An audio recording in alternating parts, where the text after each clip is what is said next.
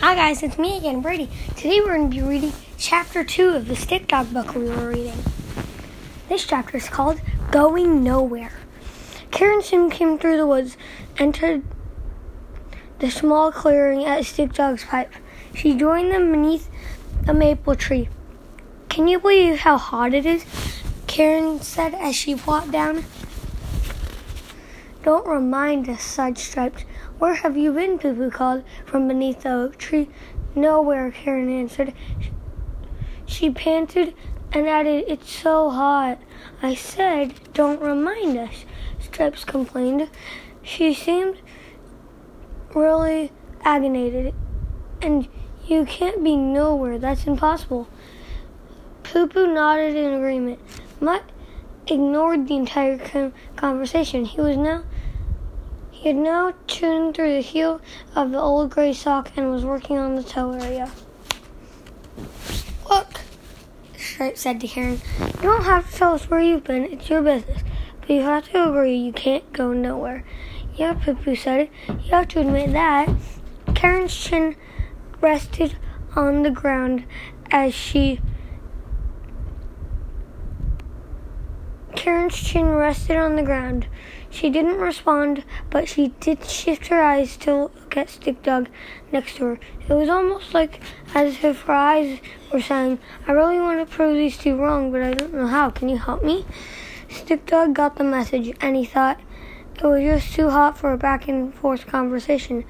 On a nicer, cooler day, it may be fun, maybe even amusing. But not today, not in this heat. Listen, Stripes and Poo do you do me a quick favor, will you? Stick Dog asked. He stood and stretched his legs. He knew they would leave soon. On the count of three, will you two climb into my pipe? It's not a race or anything. I just want you to get in my pipe for a second, okay? It was too. It was an odd request, but Poo Poo nor Stripes saw any harm in doing so. They nodded to indicate they would do it. One, two, Stick Dog said, and then paused. He waited for Pip. He waited. Poo Poo and Stripes were ready to move from the oak tree.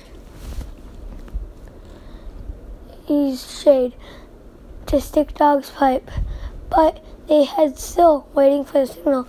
And Stick Dog said, "Forget it. I don't want you guys to go in my pipe after all." You don't, Stick Dog? asked Stripes. Stick Dog shook his head. Why not, people asked. Just in my mind, that's all. Stick Dog winked at Karen and turned to Stripes and Poo Poo. Can I ask you both a question? They nodded. Where did you guys go? Stripes looked at looked at Poo Poo. Poo Poo looked at Stripes. They both looked at Stick Dog and shrugged their shoulders and answered together, Nowhere. Yes, Karen exclaimed and began hopping up and down. I knew it. Stick Dog could prove it. I knew he could. You just you two just went no. Wait a minute, wait a minute. Stripes began to complain. That's not right. That's like word magic or something, Poo Poo said and shook his head. That's what it is, word magic. Stripes turned to Mutt, hopping that he could help them. She called over, Mutt, what do you think about all this? Mutt lifted his head to the other dogs. The other dogs were too far away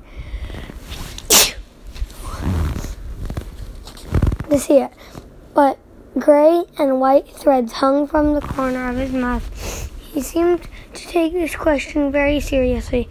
He titled his head a bit to the left as if pondering something that concerned him quite deeply. Well, what do you think? called again. I think, Mutt said, that was the best darn sock I've ever eaten. Stick Dog smiled to all of them. Come on, let's go find some nice cool, cold water. Karen followed Stick Dog with a light, happy and energetic steps. Poo and Stripes followed as well. I'm glad to end the conversation. and Mutt came along too. He was eager to find something to help wash down the final threads of that old gray sock. Thanks for reading Stick Dog Dreams of Ice Cream, Chapter 2 with me. Bye.